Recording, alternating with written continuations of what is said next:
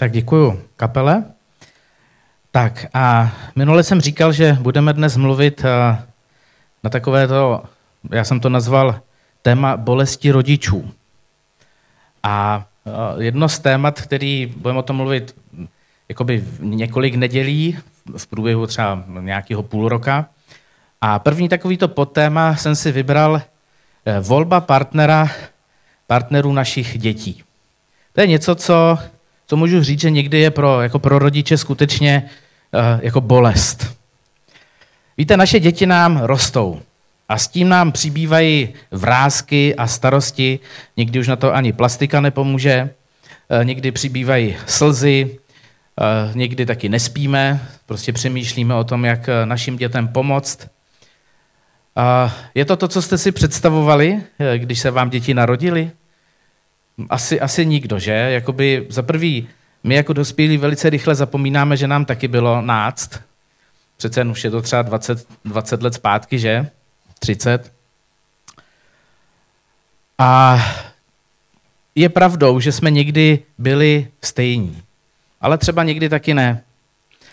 A my jako rodiče bychom si velice přáli, aby naše děti se správně rozhodovaly. Aby třeba nemuseli dělat stejné boty a chyby, jako jsme dělali my. Přáli bychom si, aby k těm rozhodnutím správným došli bez té bolestivé cesty. Kdyby jako najednou, jo, se ty děti naše probudily a najednou, tati, mami, já vím, já vlastně všechno vím, já přesně chci tohle a tohle a teď zatím půjdu. No, tak to je takový dlouho, to může nějaký seriál, že, science fiction, na který se můžeme podívat. Ale my to řešíme i z toho důvodu, že my ty zkušenosti máme, že jo? My máme za sebou ty pády, které nás bolí, na který vzpomínáme a víme, že jsme třeba nejenom sami, ale i druhým lidem hodně ublížili. A rve nám to srdce, pokud vidíme, že naše děti nedbají našich rad a doporučení. A řítí se do průšvihu a někdy velice i hloupých rozhodnutí. Ale co s tím? Poslechnout nás nechtějí a my někdy reagujeme tvrdě. Občas i z našich úst zazní věci, které nechceme, aby zazněly.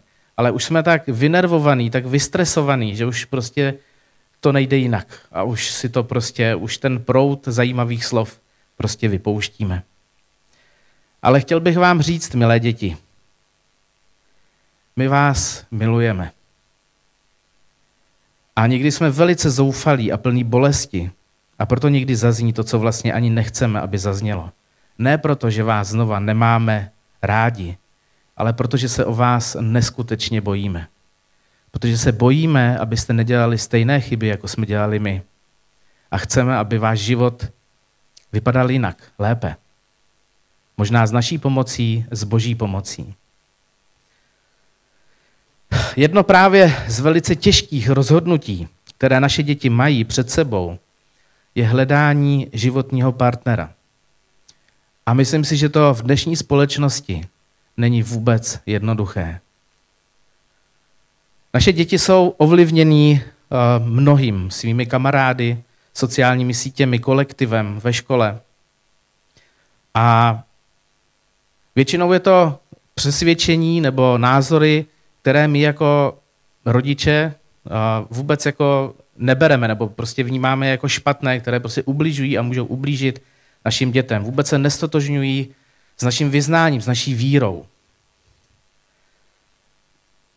Určitě to znáte, cože ty ještě nemáš holku, nebo kluka, my už máme, už musíš začít ve třinácti, že jo, ty, cože ty jsi ještě nespal s holkou nebo s klukem a už je ti patnáct, to je nějaký divný.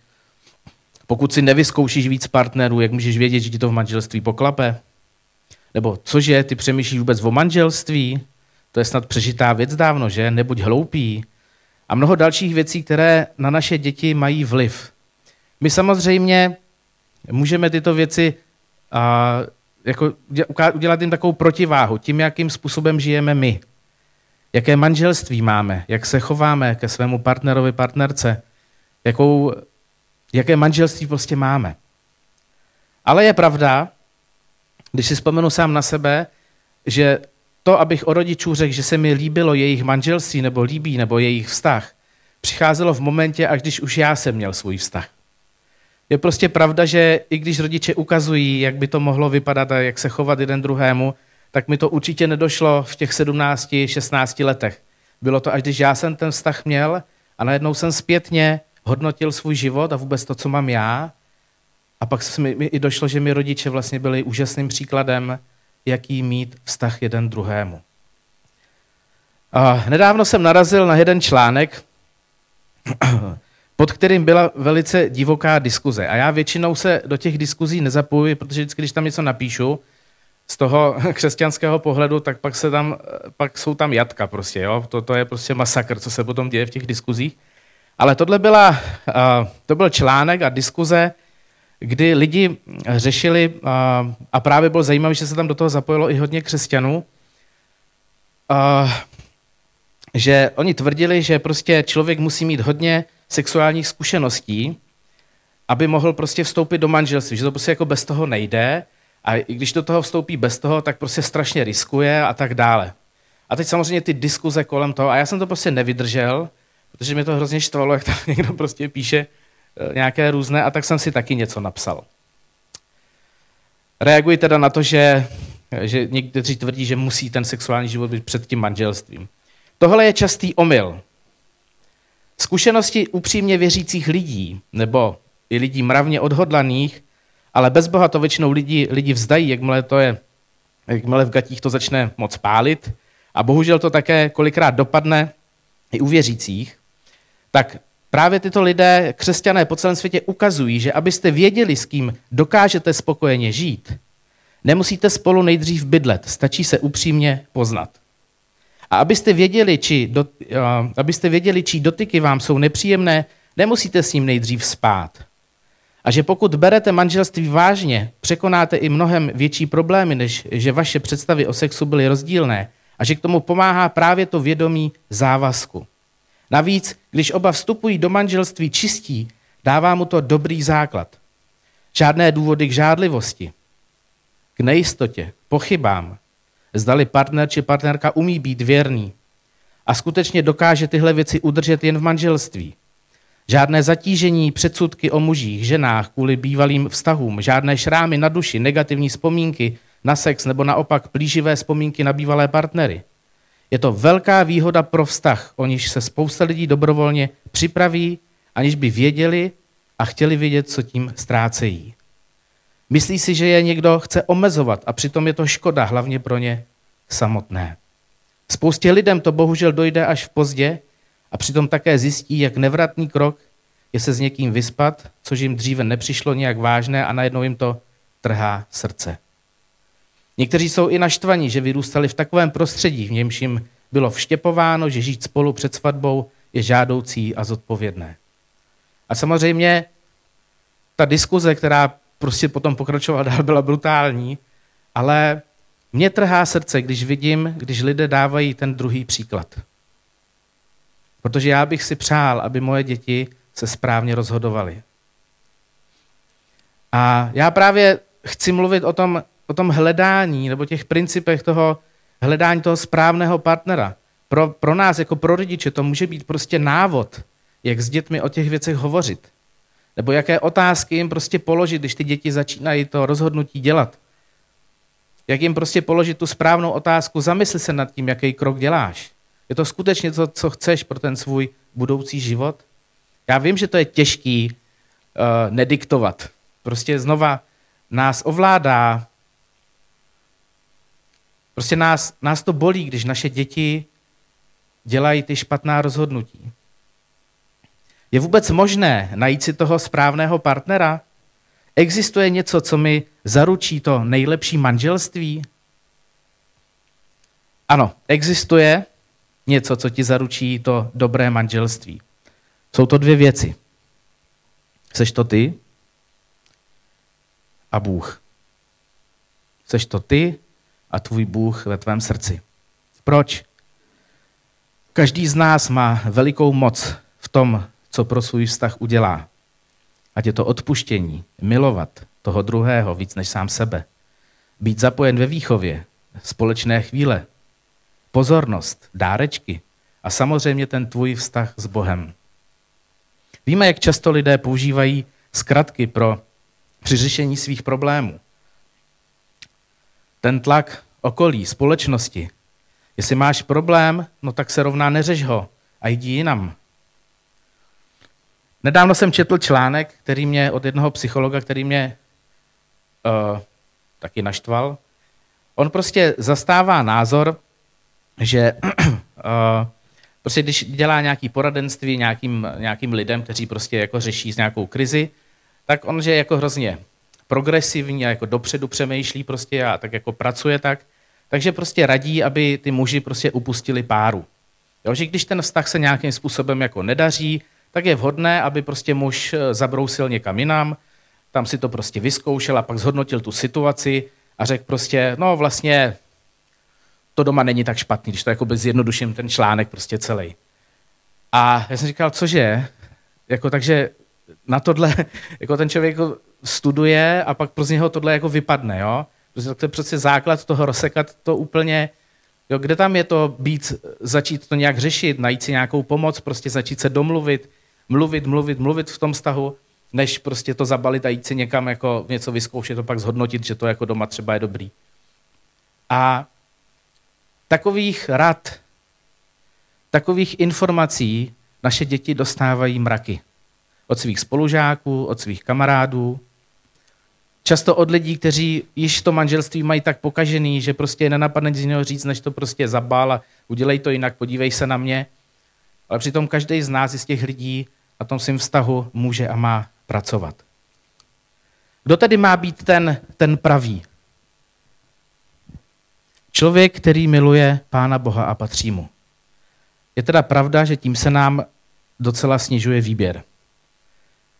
To je něco, co uh, prostě pocitujeme, že prostě když máme hledat skutečně partnera, který miluje Pána Boha, tak uh, ten výběr je menší. Proto si myslím, že jsou skvělý Kristfesty a další společné akce, kde se mladé lidi, mladí i starší lidi můžou setkávat a poznávat se. V Biblii eh, v kazateli 4.9.12 napsáno, lépe dvěma než jednomu mají dobrou mzdu ze svého pachtění. Upadne-li jeden, druhý zvedne. Běda samotnému, který upadne. Pak nemá nikoho, kdo by ho zvedl. Také leží-li dva pospolu, je jim teplo. Jak se má však zahřát jeden? Přepadnou-li jednoho, postaví se proti ním oba.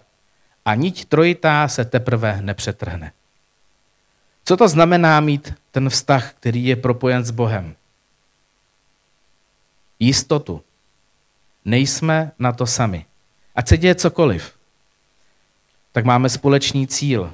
Možná jsou v našem vztahu dohady, rozkoly, hádky, vzájemné obrušování a podobně, ale vše je s Bohem.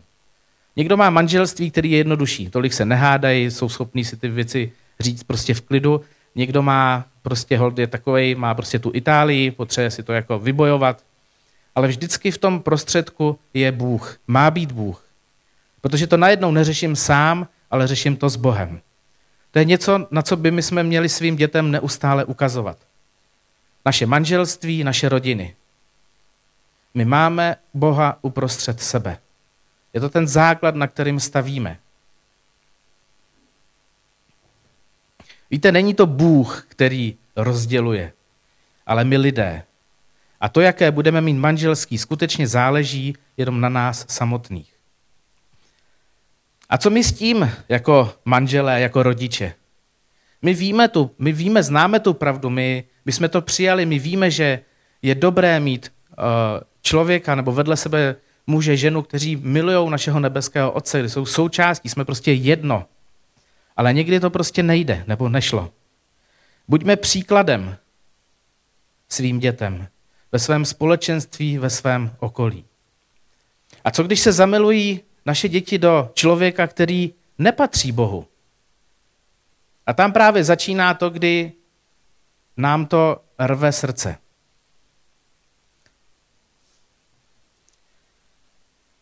Není to zakázáno. Bible nehovoří o tom, že, že tohle je zakázáno. Nemůže, nemůžeme to postavit na to, že nesmíš.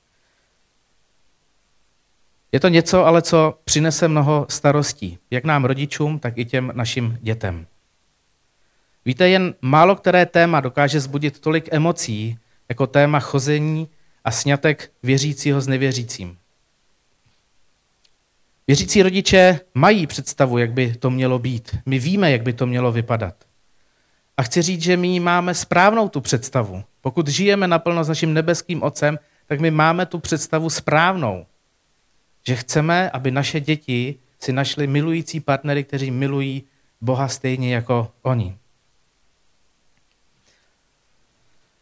Často je to ale, ta realita vypadá jinak. Často je to právě to, co nás s našimi dětmi rozděluje.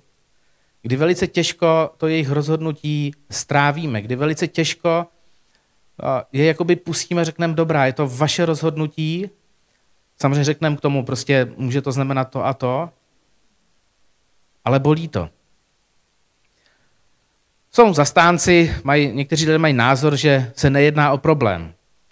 Většinou jsou to argumenty nějakým skvělým párem, kde je jeden věřící a druhý ne, a jak jim to úžasně to manželství klape. K tomu pak přidají jinou zkušenost, kde jsou manželé věřící a neklape jim to. Což je taková i realita. Jiný argument je třeba, že se jedná ze strany křesťanů o upjatost. Láska přece přebíjí všechno, i nevěru, i nevíru. Pardon. Stejně tak nikde v Bibli nenajdeme verš, prostě neber si nevěřícího. Pravda je, že ve starém zákoně najdeme varování před smíšenými sňatky, jenže starozákonní věřící toho varování jednak moc to jako nenaplňovali a jednak nedodržovali mnohem zásadnější věc, kterou je monogamie. A měřeno současnou optikou jim to Bůh poněkud překvapivě toleroval. Ale v Novém zákoně je jiný. Ten je jiný. Poligamie je vnímaná jako zásadní hřích. Manželství věřících a nevěřících se, zdá, se zde řeší s tím, že není vnímáno jako ideální stav.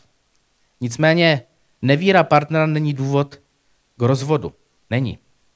Často se i argumentuje textem v 2. Korinským 6.14 o netáhnutí jiha s nevěřícím.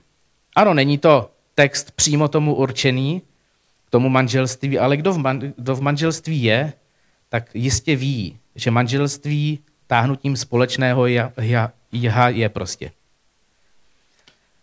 Jak je to tedy s manželstvím věřících a nevěřících? Jakkoliv pochybuji, že Jakkoliv nepochybuji, že ve svém okolí znáte příklady, kdy smíšený snětek fungoval.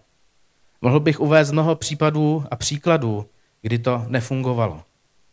A kdy většinou věřící rezignoval, a to nikoli v nezbytně na víru, ale třeba na chození do společenství. Proklit právě proklit v manželství. Proč je smíšený snětek problém? Problém je především v tom, jak pojímáte víru. Pokud je víra jen správný názor, který se nijak zásadně neodráží ve tvém životě, pak problém se smíšeným sňatkem možná nikdy nenastane.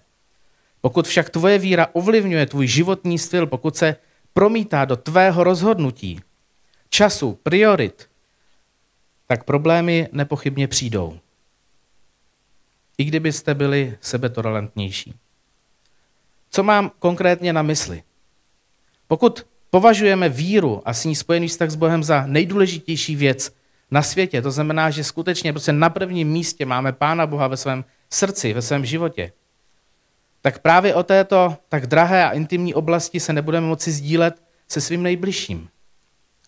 A nejen to, jste-li muž, jsi muž, pak budeš muset překousnout, že tvoje žena, že tvoje věřící žena se o této oblasti třeba bude sdílet úplně s cizím chlapem který si třeba říká pastor, kněz, farář. Netvrdím, že to je nemožný, ale nemusí to být snadný. Nebo můžou, nebo narazí prostě na otázku peněz. Představte si, že váš věřící partner bude chtít dávat desetinu nebo jinou částku do církve. Netvrdím, že to ten druhý partner nepřekousne, ale opět platí, že to prostě nemusí být vůbec snadný. A nebo člověk tvrdě pracuje a chce si odpočinout, aspoň o víkendu. Partner, představte si, že váš partner bude chtít chodit v neděli pravidelně do církve. a tomu druhému se tam prostě nechce. Jak se domluví? Jeden musí couvnout. Jenže pro mnoho věřících je tohleto věc zásadní. A opět je tu prostor neporozumění. Dalším oříškem může být výchova dětí. Budete se s nimi modlit před jídlem? Budete je pravidelně vodit v neděli do církve, do křesťanských klubů? Nebudete se bát, že jim věřící partner tak trochu víru vnucuje? Až jste-li věřící, nebude se, nebudete se bát, že jim nevěřící vnucuje nevěru? Nebo když se tento, tyto manželé dostanou do problémů, za které ten jeden se chce modlit, ale ten druhý ne. A třeba to, že věřící partner bude chtít, aby ten jeho nevěřící uvěřil a bude se ho snažit změnit. A co teprve prarodiče? Jak se na to dívají? Kdo se postaví na stranu prarodičů a tak dále? Myslím si, že je mnoho situací, které, když si zvolíme, když si naše děti zvolí nevěřícího partnera, prostě můžou přinést ty komplikace. Mnoho situací, tohle je jenom pár z toho. A my jako rodiče prostě máme strach. Protože se prostě bojíme.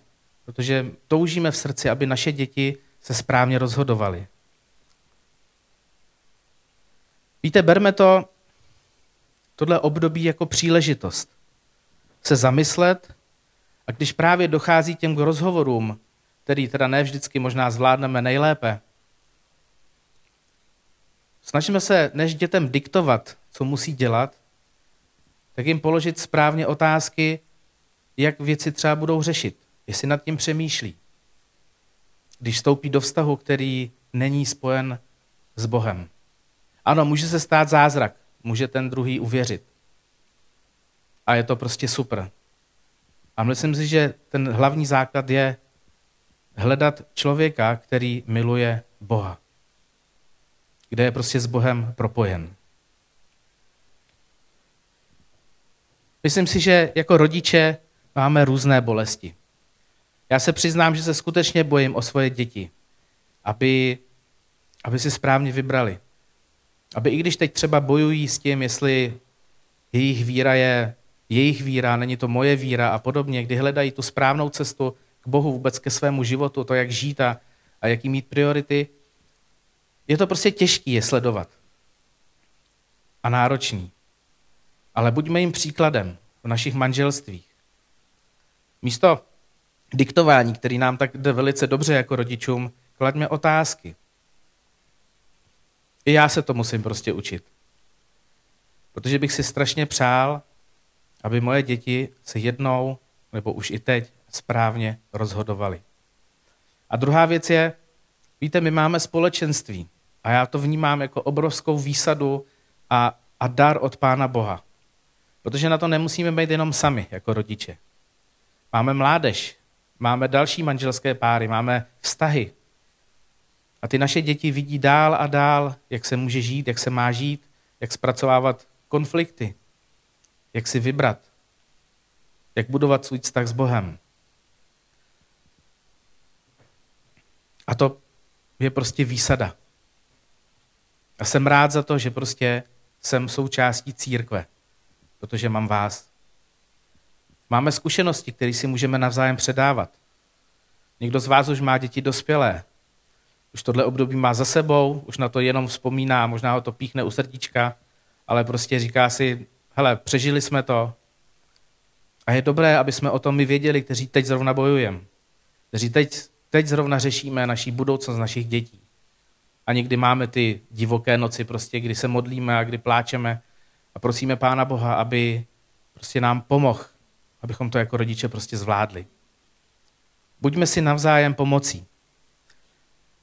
A ještě jednu věc. A na to nezapomeňme. Víte, když jsou děti malé, tak mluvíme s dětmi o Bohu. Tak to prostě je. Bereme je na besídku, modlíme se s nima. A když nám děti vyrostou, tak už to ne vždycky jde s nima mluvit o Bohu, ale my bychom měli mluvit s Bohem o těch našich dětech.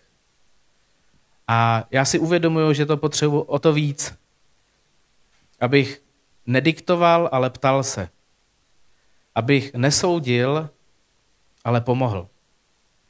A proto potřebujeme skutečně mluvit s Bohem o našich dětech.